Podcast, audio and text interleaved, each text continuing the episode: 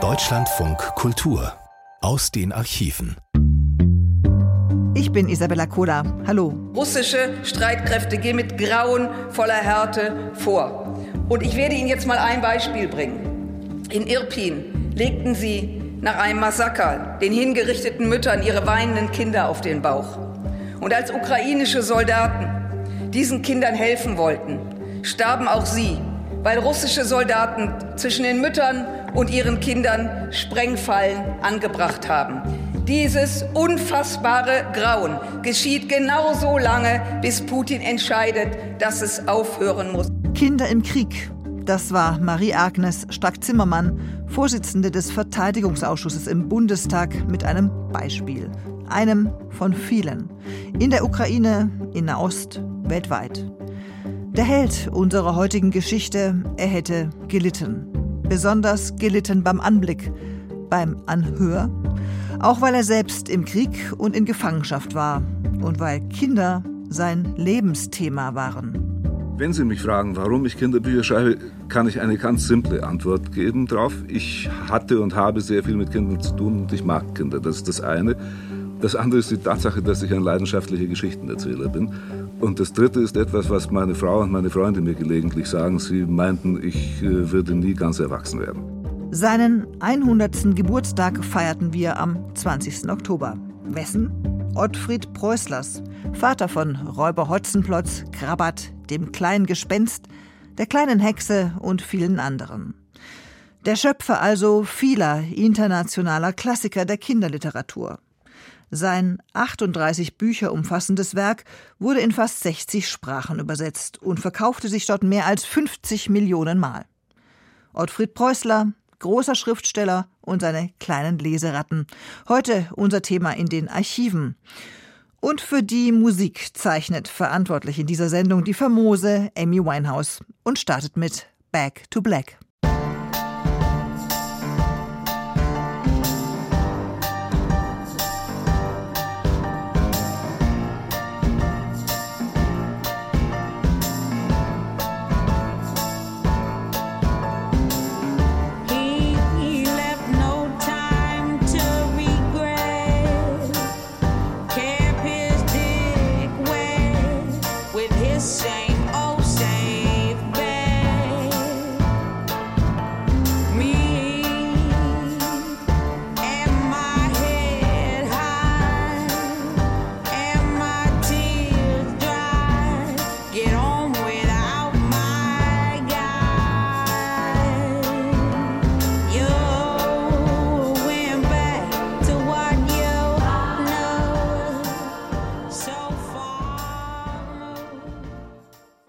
Tagen, Wochen und Monaten, wo so viel Gespenstisches, Schreckliches passiert, auch mit den Kindern dieser Welt, mit Kindern im Krieg, könnte man sich vorstellen, dass der Kinderbuchautor und ehemalige Lehrer Ottfried Preußler das getan hätte, was er so liebte.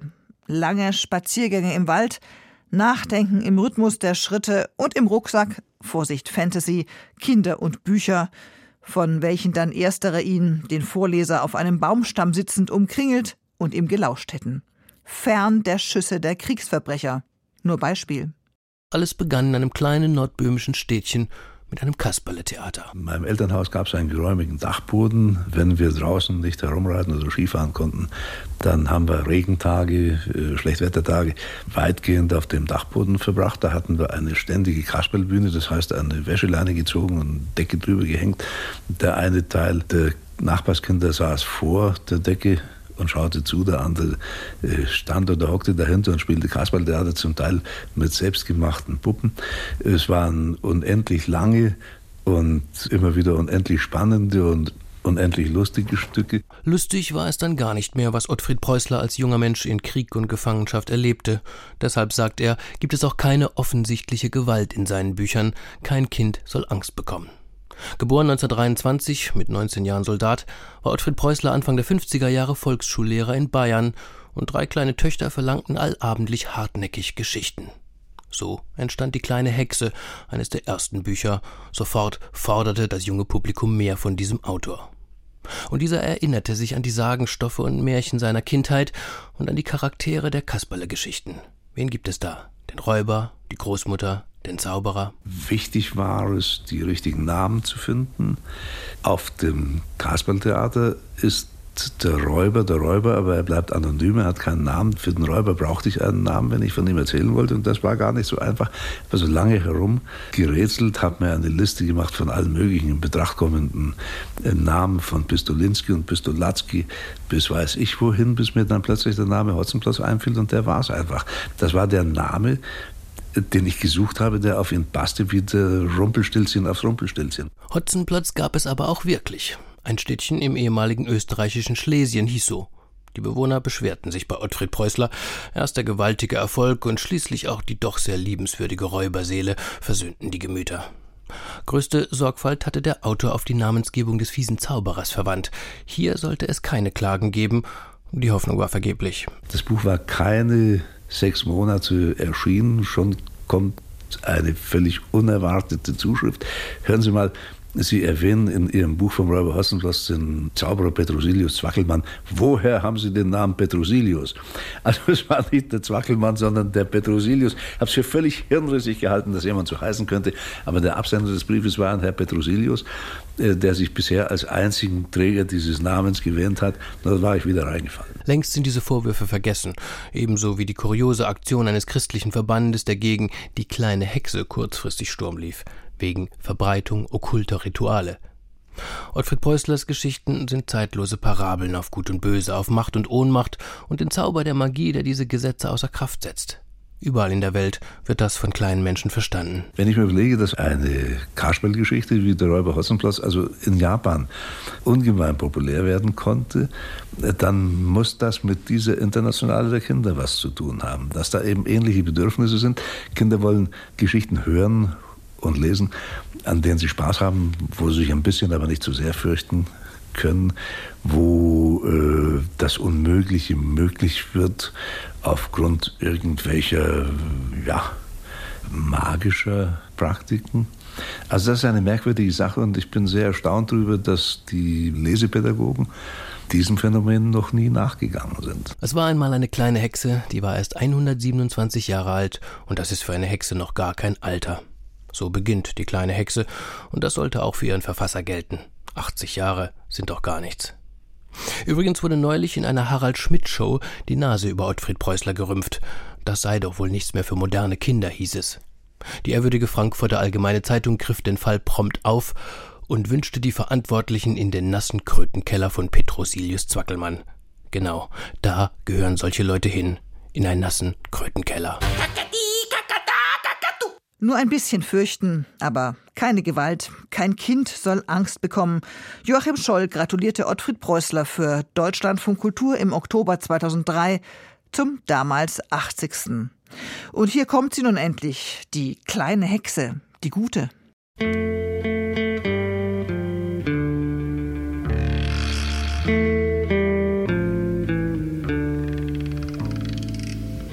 Es war einmal eine kleine Hexe, die war erst 127 Jahre alt. Und das ist ja für eine Hexe noch gar kein Alter. Das sieht die kleine Hexe selbst aber ganz anders. Sie fühlt sich schon wie eine richtige große Hexe, auch wenn das mit dem Hexen noch nicht so recht klappen mag. Wolke, Wolke, eins, zwei, drei.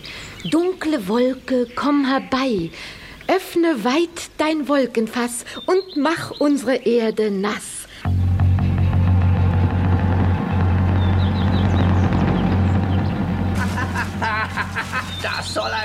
Richtiger Regen sein. Das ist, das ist Buttermilch. Es regnet Buttermilch. Buttermilch. Auch wenn ihr Rabe Abraxas die kleine Hexe hier auslacht, eigentlich ist er ihr bester Freund. Aber auch er kann nicht verhindern, dass die kleine Hexe verbotenerweise in der Walpurgisnacht zum Blocksberg reitet und mit den großen Hexen um das Feuer tanzt. Und natürlich wird sie erwischt, von den großen Hexen bestraft und versucht fortan eine gute Hexe zu werden. Nur, dass sie das mit dem Gut etwas falsch versteht und anstatt möglichst viele gemeine Hexensprüche zu lernen, den Menschen im Gegenteil so viel Gutes tut, wie es nur geht. Vielleicht fürchten sich Kinder auch deshalb nicht, wenn sie die kleine Hexe lesen. Ich hatte noch nie Angst davor, weil ich glaube eigentlich gar nicht an Hexen und Gespenster. Ich habe keine Angst davor, weil die gibt es ja gar nicht. Die Kinder der Klasse Venus in der Gemeinschaftsgrundschule in Nievenheim bei Dormagen haben sich auch nicht gefürchtet, als sie das Buch der kleinen Hexe gelesen haben. Im Gegenteil, sie fanden die kleine Hexe so süß, dass sie beschlossen haben, ihr zum Geburtstag eine Überraschungsfete zu organisieren. Deshalb bauen, basteln und kleben sie jetzt wie verrückt, damit auch alles rechtzeitig fertig wird. Mona und Maximilian sind für die Dekoration zuständig. Ich mache jetzt eine Hexe und die Haare, die gehen da nicht dran. Jetzt muss ich den Kopf auf den Körper kleben. Nämlich wir wollen eine Hexengelande machen und da wollen wir die Hexe jetzt hier abmachen. Also die kleine Hexe. Während Maximilian und Mona fleißig mit sechs anderen Kindern ganz viele bunte Hexen und Hexengirlanden basteln, macht Torben am anderen Ende des Klassenzimmers einen riesen Krach. Denn hier entsteht das Hexenhaus für die kleine Hexe. Die Wände und das Dach sind aus Lebkuchen und schon fertig. Der achtjährige Torben sorgt dafür, dass das Haus auch hält, und zwar mit Zuckerguss. Ähm, ich mache das Ei. Das war am Anfang erstmal so glibberig. Dann wird das so eine weiße Farbe. Dann kommt da noch Puder, oh, Puderzucker dazu. Dann wird das nochmal gemixt und dann wird das Zuckerguss. Und dann kommt natürlich das Schönste, das Verzieren des Hauses mit Schokolade, Marzipan, Weingummi und Mäusespeck. Aber nur verzieren und gar nicht naschen, das ist gar nicht so einfach, auch für Saskia nicht, denn... Äh, das sieht erstmal lecker aus, weil man das ja essen kann. Und ich krieg schon Hunger, weil hier ja schon so viel ist. Also gucke ich gar nicht erst hin. Saskia und die anderen Kinder der Gemeinschaftsgrundschule in Nievenheim haben im Unterricht die Abenteuer der kleinen Hexe gelesen. Ihnen ist dabei nichts Besonderes aufgefallen. Anderen Kindern aber schon, denn die böse Wetterhexe Mumu Rumpumpel fliegt im Buch an einem Freitag auf ihrem Besen zum Haus der kleinen Hexe, um sie auszuspionieren.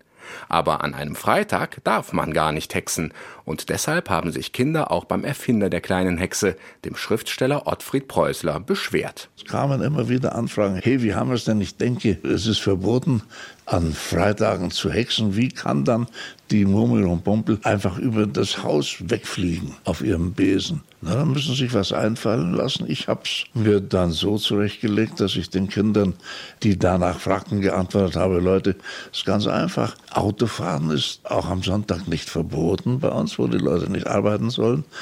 Und äh, das ist bei den Hexen so, wenn die auf ihrem Besen reiten, das ist nicht anders als Autofahren. Heute am Sonntag darf die kleine Hexe also wieder auf ihrem Besen reiten. Und das tut sie nicht nur in Deutschland, denn das Buch über die kleine Hexe ist mittlerweile weltweit mehr als vier Millionen Mal verkauft und in 44 Sprachen übersetzt worden. Slavieštica. Malinka babajka. La piccola strega. La chica bruja. Okiš posorkan. Die kleine Hex. Malinka babajuka. Neben den Deutschen mögen die asiatischen Kinder die kleine Hexe am liebsten.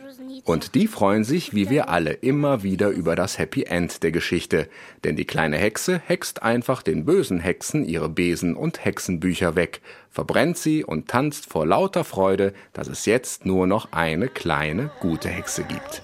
Heia Walpurgisnacht, heia, heia, ho, heia, der Vollmond lacht, heia, heia, ho.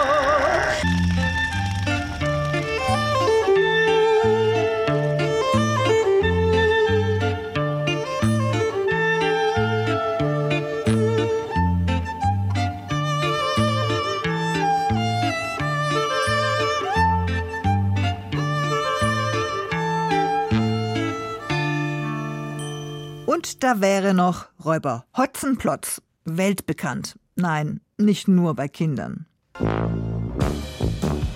Die Geschichte eines etwas tollpatschigen Räubers, der im Dauerclinch mit dem Kasperl, Seppel, der Großmutter und dem Polizisten Dinfelmoser liegt. ich finde tatsächlich, die Krönung gelingt ihm mit dem Räuber Hotzenplotz. Denn es ist doch verwunderlich, dass ein adipöser Kleinkrimineller zum Helden einer ganzen Nation wird. Hotzenplotz, ein adipöser Kleinkrimineller, geht's noch? Der Held meiner schlaflosen Jugend? Die hyperventilierende Preußler Forscherin sollte an dieser Stelle lieber anonym bleiben. Ihr könnte geholfen werden. Kinderbuchklassiker desavouieren, bitte an einem anderen Schalter. Sei's drum. Harry Potter war gestern. Räuber Hotzenplotz war auch gestern, aber ist eben auch heute, morgen und übermorgen. Das ist wie Windhundfrisur gegen Dreiwettertaft. Stabile Qualität setzt sich durch. Amy Winehouse mit Rehab.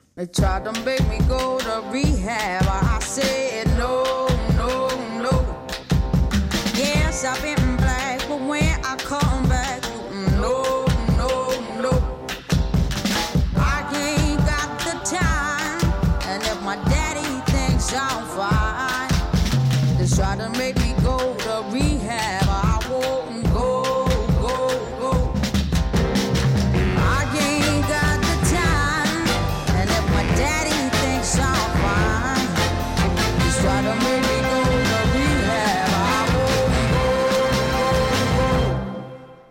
Sie hören die Sendung aus den Archiven in Deutschlandfunk Kultur. Ottfried Preußler, einer der erfolgreichsten deutschen Autoren des 20. Jahrhunderts, hätte am 20. Oktober 2023 seinen 100. Geburtstag gefeiert. Preußlers Geschichten wirken wie aus der Zeit gefallen, aber eben deshalb sind sie auch zeitlos schön. Der Sohn eines Lehrerehepaars wurde gleich nach seinem Abitur 1942 als Soldat eingezogen und geriet als junger Offizier 1944 für fünf Jahre in sowjetische Kriegsgefangenschaft. Eine ihn prägende, eine traumatisierende Zeit, von der die Öffentlichkeit erst spät erfuhr und die seine fröhlich anpackende Art, durchs Leben zu gehen, noch erstaunlicher machte. Trotz allem Kind geblieben? Ich mache keine heile Welt äh, für die Kinder. Ich erzähle ihnen Geschichten und weiß übrigens von dem kleinen Jungen her, auch der ich mal gewesen bin, dass Kinder von Natur aus Optimisten sind. Schnell wird der Betrachter von dem Mann, der auf Fotos stets rundgesichtig in die Kamera lächelt und lacht, in den Bann gezogen. Der aussieht wie eine Kombination aus den Tierfilmern Jimmick und Sielmann, sodass man die Steinlaus förmlich an den Buchseiten sägen hört. Die Bibliothek des Vaters und die Erzählungen der Großmutter Dora wecken Ottfried Preußlers lebenslanges Interesse an traditionellen Sagen und Märchenwelten. Er will früh Schriftsteller werden, schreibt schon mit 16 Gedichte. Und mit 80 gratulieren ihm die Kinder und KollegInnen vom Deutschlandfunk. Eine Karriere. Wenn ich die kleine Hexe erwähne, den Wassermann, den Räuber Hotzenplotz, Krabat und Vanya, dann ist alles klar. Herzlichen Glückwunsch zum 80. Ottfried Preußler. Dankeschön. Ich kann es immer brauchen. Herr Preußler, stimmt es tatsächlich, wohnen Sie im Rübezahlweg? Wir wohnen am Rübezahlweg in Heidholzen. Eine Hommage der Stadtverwaltung? Nein, das ist das, was man eine Fügung nennt. Da sind wir ohne unser Zutun hingekommen, aber ich muss sagen, wir freuen uns über die Adresse. Herr Preußler, Sie waren bis 1971 Lehrer und Rektor einer Volksschule. Fiel das damals schwer, den Beruf aufzugeben? Äh, jein. Wissen Sie, ich habe immer sehr gerne mit Kindern zu tun gehabt, habe es ja heute auch noch, aber äh, ja, der Überhang an Verwaltung im Schulwesen, der hat mir nicht sehr behagt und da bin ich also mit einem Aufatmen eigentlich rausgegangen. Herr Preußler, inwieweit ist denn der tägliche Kontakt mit Kindern Voraussetzung für Ihren Erfolg gewesen? Naja, ganz sicher für meine Kindergeschichten. Ich hatte ja, abgesehen von unserer Familie, zu Zeiten, als der kleine Wassermann entstand, eine Schulklasse von 52 Kindern. Und mein Mentor, der alte Herr Rektor Bestenhofer, hat mir einen guten Rat gegeben. Er hat gesagt, hören Sie, Herr Kollege, wenn Ihnen die Kinder durchgehen, na spielen Sie ihnen was auf der Geige vor. Ich kann aber nicht geigen. Und da habe ich dann mit Geschichten erzählen versucht. Und äh, das hat ganz gut geklappt. Und wo kamen die her, diese Geschichten? Ach Gott, ich bin in einem Haus voller Geschichten aufgewachsen, in Reichenberg in Böhmen. Äh, meine Großmutter war ein lebendes Geschichtenbuch. Der Vater hat Geschichten gesammelt bei uns im Gebirge. Und ich bin bis oben vollgestopft mit Motiven und äh, auch mit Geschichten selber. Und der Kontakt mit Kindern, sagen Sie, er hält an. Wie gestaltet er sich heute? Ja, ein bisschen weitmaschiger. Wir haben ja ringsherum viele Kinder, mit denen ich immer wieder spreche und mit denen ich mich austausche. Ich habe gelernt, wie man mit Geschichten auf den Prüfstand geht, indem man sie Kindern vorliest und dann nicht wartet auf die Kritik, sondern die Kinder beobachtet während des Lesens, während des Erzählens. Und dann macht man sich Notizen und dann muss man mit den Stellen, die offensichtlich ein bisschen zu lang oder zu kurz geraten waren, sich auseinandersetzen und versuchen, die Lösung zu finden. Das nimmt dem Geschichtenerzähler und Aufschreiber niemand ab. Schreiben Sie heute noch? Aber ja. An was arbeiten Sie? Das sage ich nicht. Ach, Herr Preußler. Das ist äh, eine alte Erfahrung. Was fertig ist, das ist fertig und darüber kann man reden. Ich gehöre nicht zu den Leuten, die schon über vage Einfälle gackern. Allzu oft habe ich erlebt, dass mir Geschichten auf den letzten paar Seiten noch schiefgegangen sind. Mhm.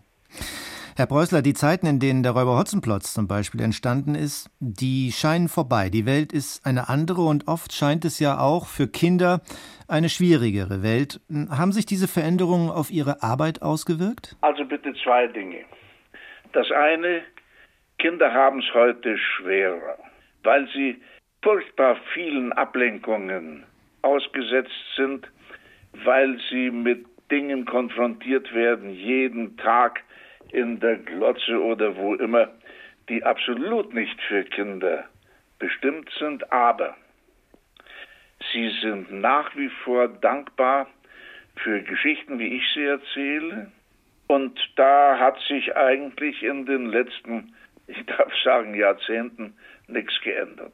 Ich sehe es aus der vielen Post, die ich von Kindern kriege und die mir bestätigen, dass sie das Spiel, das ich ihnen anbiete mit meinen Geschichten, gerne mitspielen. Und wollen Sie diese Kinder, Ihre Leser, dann in eine bewusst heile Welt entführen? Aber eine heile Welt ist eines der dümmsten Totschlagwörter, das ich kenne. Die Welt ist weder heil noch unheil. Ich hoffe, nein, ich glaube daran, dass sie heilbar ist. Das ist etwas anderes. Mit heile Welt meinte ich, dass in vielen Ihrer Geschichten Konflikte Mangelware sind. Und ich frage, ist das bewusst so? Einspruch, Einspruch. Schauen Sie genau hin. Sie werden genügend Konflikte drin finden. Nur sind sie halt auf spielerische Weise abgewandelt. Ich meine, das kleine Gespenst, das mit seiner Realität nicht zurande kommt, ist das kein Konflikt? Mhm. Herr Preußler, welches Ihrer Bücher mögen Sie am meisten? Schwer zu beantworten. Ich antworte anders. Ich bin dankbar dafür, dass ich mich für keines meiner Bücher, meiner literarischen Kinder zu schämen brauche. Dann frage ich andersherum, gibt es eine Figur, zu der Sie eine besonders enge Beziehung haben? Naja, das ist natürlich mein Erstling und das ist in gewisser Weise auch der Herr Räuber Hotzenplotz. Der Erstling, der, der Erstling ist der kleine Wassermann? Das war der kleine Wassermann. Mhm. Dann das Buch, mit dem ich mir am meisten geschunden habe, mit dem Krabat. Die sind alle auf ihre Weise, äh, sind sie mir sehr nahe. Ich möchte keins von ihnen missen und bin dankbar dafür, dass sie ihren Weg gemacht haben. Nun ist die Jugendliteratur ein Renner, wie man so sagt heutzutage. Wenige Tage noch, dann werden wir erneut den Rummel um einen weiteren Band von Harry Potter erleben. Hat Sie dieser Erfolg dieses, dieses Zauberschülers aus England überrascht? Ach, wissen Sie, ich habe den Herrn nie gelesen, wie ich überhaupt mich um andere Bücher nicht schere. Ich erhalte mir damit meine Freiheit, die Freiheit meines Urteils Und zu Harry Potter kann ich nichts sagen, weil ich zu Kollegen grundsätzlich keine Stellung nehme. Das wird viele überraschen, dass Sie äh, ein solches Buch nicht gelesen haben. Tja Gott. Schauen Sie, ich habe einen sehr ausgefüllten Tag. Und äh, ich lese in der knappen Freizeit Bücher, die mich wirklich interessieren. Und das sind mit Sicherheit keine Kinderbücher. Welches Buch lesen Sie gerade? Ich lese gerade von Georg Britting seine schönen Gedichte. Da kann man sich vertiefen hinein. Da kann man auch Kraft danken. Der Kinderbuchautor Ottfried Preußler war das. Er wird heute 80 Jahre alt. Und der große Geschichtenerzähler und Kinderversteher starb zehn Jahre später, am 18. Februar 2013 im Alter von 89 Jahren, in einem Seniorenstift im oberbayerischen Prien am Chiemsee. Sein Verleger Klaus Wilberg erinnert sich aus diesem Anlass in Deutschlandfunk Kultur an die Begegnung beim 80. Geburtstag. Das war sehr unterschiedlich. Da sind mir viele Facetten von Herrn Preußler in Erinnerung. Einmal hat er Tränen überströmt von seinen Kriegserlebnissen, von seinen Erlebnissen aus der Gefangenschaft erzählt. Das hat ihn also ganz tief getroffen und das ist wohl immer wieder hochgekommen. Andererseits hat er auch mit Kindern wunderbar nett und lieb, partnerschaftlich gespielt an diesem Tag. War er denn ein Autor, mit dem man gern zusammengearbeitet hat? Das stellt man sich bei Kinderbuchautoren als Laie ja so vor, da können die auch recht grandig sein. Also Kinder- und Jugendbuchautoren sind wie alle anderen Autoren auch. Es gibt solche und solche. Und Herr Preußler war einer, der wusste, was er will. Was heißt das? Da musste man sich mit auseinandersetzen. Ja, natürlich. Da musste man auch mal ringen, aber hat immer die bestmögliche Lösung gefunden. Haben Sie selbst denn ein Lieblingsbuch oder eine Lieblingsfigur von ihm? Ich glaube, dass meine Lieblingsfigur auch die von Herrn Preußler ist, nämlich der Räuber Hotzenplotz. Und warum gerade die? Weil es eine, so eine einfache, schöne Kasper-Geschichte ist. Die ja offenbar auch geradezu universell funktioniert, denn seine Werke sind ja in 55 Sprachen Ja. übersetzt. Wie kommt es, dass sowas wie der Räuber Hotzenplotz, wo es noch eine alte Kaffeemühle bei der Oma gibt, wie das sowas in der ganzen Welt funktioniert? Also es kommt einmal sicherlich daher, dass Ottfried Preußler für die Zielgruppe schreiben wollte, für die er geschrieben hat, nämlich Kinder. Und dass er diese Kinder ernst genommen hat. Er hat ja gesagt, es gibt keine strengeren Kritiker als die Kinder und auch keine ehrlicheren. Das spürt man diesen Büchern an. Und dann ist es ihm natürlich gelungen, als Mann, der Geschichten erzählt hat, um zum Beispiel einen Klassenraum mit vier Generationen ruhig zu stellen, der genau weiß, wie lang ein Kapitel sein muss, wie ein Spannungsbogen aufgebaut sein muss, wie stark ein Cliffhanger am Ende eines Kapitels sein muss, damit das Einschlafen gelingt, aber trotzdem die Vorfreude auf den nächsten Tag, ist also ein Sprachjongleur, ein, ein Sprachpfeiler, wie man ihn selten gefunden hat. Er hat ja gesagt, dass er dieses Erzählen in Böhmen in, von seiner Großmutter und von seinem Vater gelernt hat, war also irgendwie auch Heimat verbunden, aber trotzdem ja offenbar ein internationaler Autor. Wie passt das zusammen? Na, ich denke mal, dass diese Geschichten so zeitlos sind, dass sie in vielen Teilen, in vielen Ländern dieser Erde funktionieren. Denn die Kinder sind überall irgendwie doch auch gleich. Und es wirkt ja auch kein bisschen altmodisch. Eben zeitlose Geschichten sind nicht altmodisch, sind aber auch nicht innovativ, sondern sie sind eben einfach nur gut. Also werden auch wir noch unseren Kindern oder unsere Kinder werden auch noch ihren Enkeln den Räuber Hotzenplotz vorlesen. Da bin ich ziemlich sicher, wobei es natürlich äh, auch Aufgabe des Verlags ist, solche Klassiker von einer Generation in die nächste zu inszenieren, neu zu inszenieren, so nennen wir das im Hause. Also es ist keine Selbstverständlichkeit, dass diese Klassiker für alle Zeiten funktionieren. Man muss auch etwas dafür tun. Heißt das, das Interesse hat doch ein bisschen nachgelassen an dieser Art von Kinderliteratur? Ich möchte nicht unbedingt sagen, dass das Interesse nachgelassen hat, sondern dass sich das ähm, Nutzerverhalten, was Medien angeht, sich ändert. In Kinderzimmern spielen nicht nur Bücher eine Rolle, da spielen eben auch viele andere, vor allem Geräte eine Rolle. Sie meinen, man kann den nicht so gut in irgendwelche Spielkonsolen oder Filmformate Ja. übersetzen. Woran liegt das? Warum sperrt sich sowas wie der Räuber Hotzenplotz oder die kleine Naja, Hexe dagegen? verfilmt worden ist er ja. Der Räuber Hotzenplotz gleich zweimal. Es gibt auch eine Hotzenplotz-App, die aber eine reine Spiele-App ist. man muss diese Geschichten ja auch immer im Zusammenhang sehen mit den kongenialen Illustrationen von Franz Josef Tripp. Und die lassen sich eben für äh, moderne Geräte schlecht umsetzen. Und man kann vielleicht auch nicht diese ganzen Merchandising-Produkte daraus machen, oder? Gibt es auch Räuber Hotzenplotz Kaffeetassen für Kinder? Nein, die gibt es nicht und sowas hat es auch nie gegeben und wird es, denke ich, auch nicht geben. Die Familie Preußler war immer dagegen, etwas Buchfernes mit diesen Charaktern zu machen und ich bin ganz auf der Seite der Familie Preußler. Sehen Sie denn irgendeinen Nachfolger? Also hat er quasi in der Tradition der Jüngeren jüngeren Kinderbuchautoren, gibt es da jemanden, wo Sie sagen, der setzt das so ein bisschen fort, was Ottfried Preußler an Erzählkunst etabliert hat? Es gibt Autoren, von denen ich glaube, dass sie das Potenzial haben. Sie sind nur in unserer schnelllebigen Zeit viel, viel schwieriger durchzusetzen, als das vor 40, 50 Jahren möglich war. Also ein Buch, was sich in drei Monaten nicht aus der Buchhandlung herausverkauft hat, wird ja heutzutage remittiert. Man gibt Büchern keine große Lebenslaufzeit mehr. Der im heutigen Tschechien geborene Preußler hatte bis zuletzt Kontakt in seine böhmische Heimat. Wie er sich im Übrigen als Schriftsteller ohnehin mehr der Fraktion der Menschenfreunde und Netzwerker zugehörig fühlte, als dem Business des genialen Einzelgängers. Die Geschichte von Krabat lässt sich als literarische Auseinandersetzung mit seinen eigenen Jugendjahren begreifen.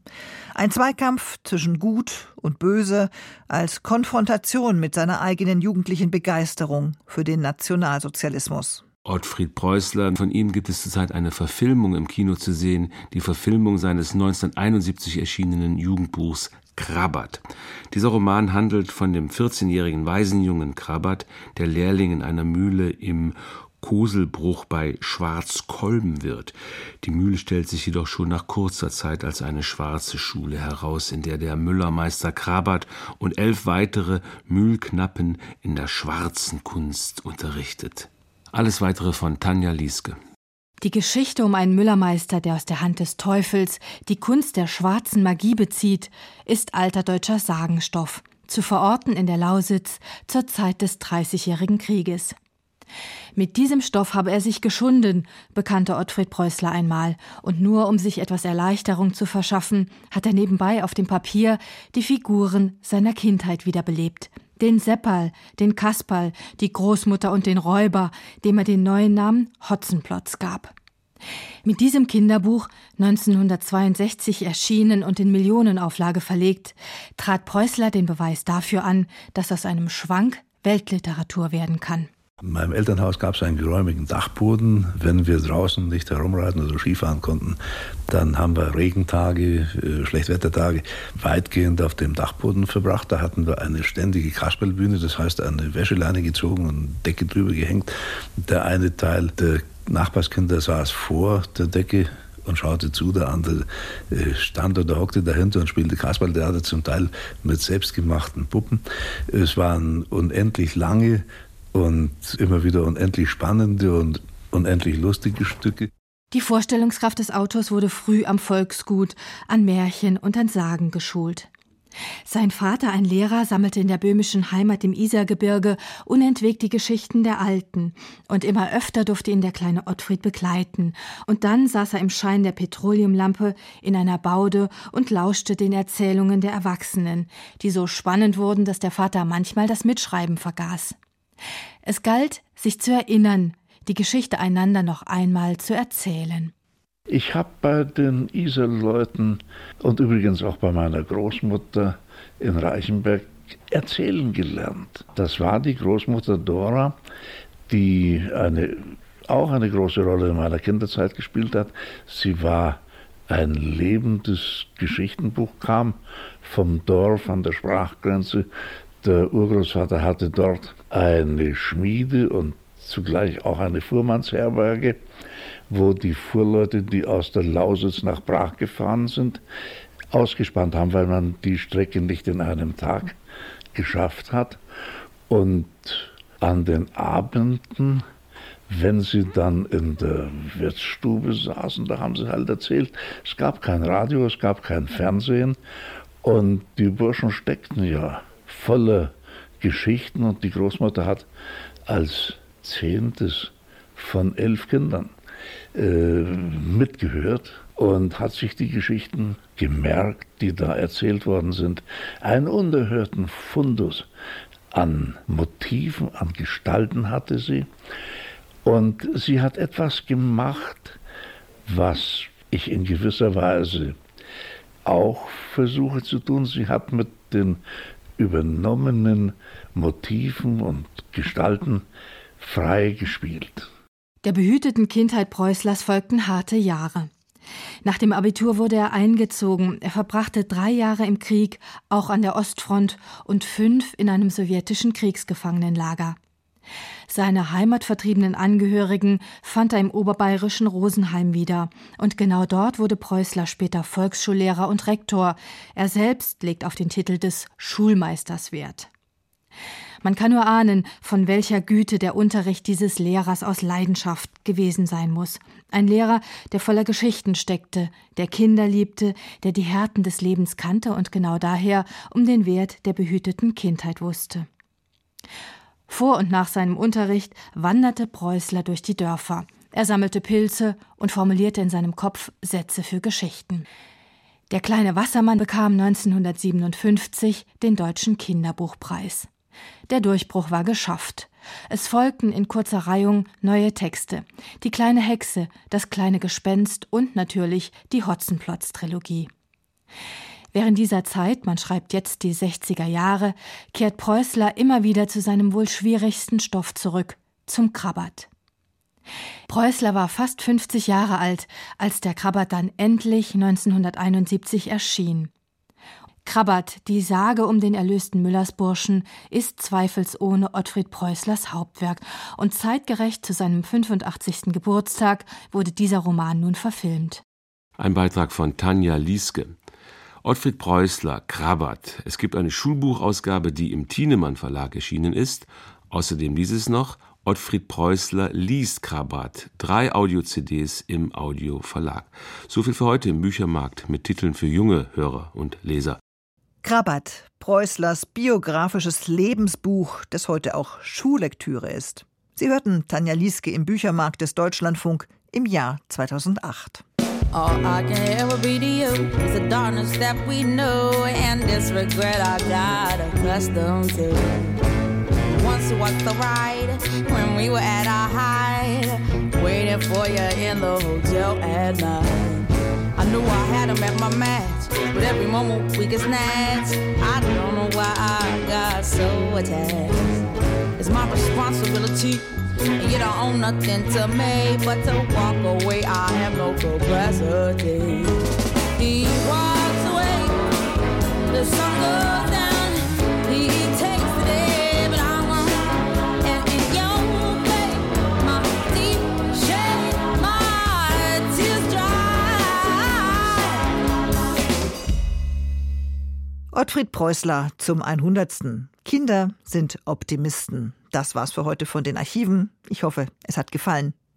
Ich bin Isabella Kohler und sag Tschüss bis zum nächsten Mal. Dann werden wir den Intendanten des Deutschlandradio Stefan Raue zu Gast haben. Wir klären, was Radio in der Krisen- und Kriegsberichterstattung leisten kann, ob das On-Air-Radio kurz davor ist, auszusterben, digital erschlagen von KI und Co., ob Podcast die einzig mögliche Zukunft und der Schlesinger RBB-Skandal abgehakt ist und vieles mehr. Und das alles mit dem grandiosen Jubiläum im Rücken. Denn der Sonntag nach unserem Sendesamstag ist der Tag der Tage, auf den wir auch im Programm gut hörbar schon lange hinfiebern. 100 Jahre wird das Radio dann alt sein, mit allen Höhen und Tiefen. Kein alltäglicher Besuch, keine alltägliche Sendung. Wir freuen uns, wenn Sie einschalten. Der Rausschmeißer von Ottfried Preußler, ein Rat oder vielmehr eine Bitte in Kriegszeiten aktueller denn je. Ja, wenn ich also um so etwas wie ein Schlusswort gebeten werde, dann, äh, dann möchte ich Ihnen nahelegen, seien Sie gut zu den Kindern. Wir haben nichts Besseres.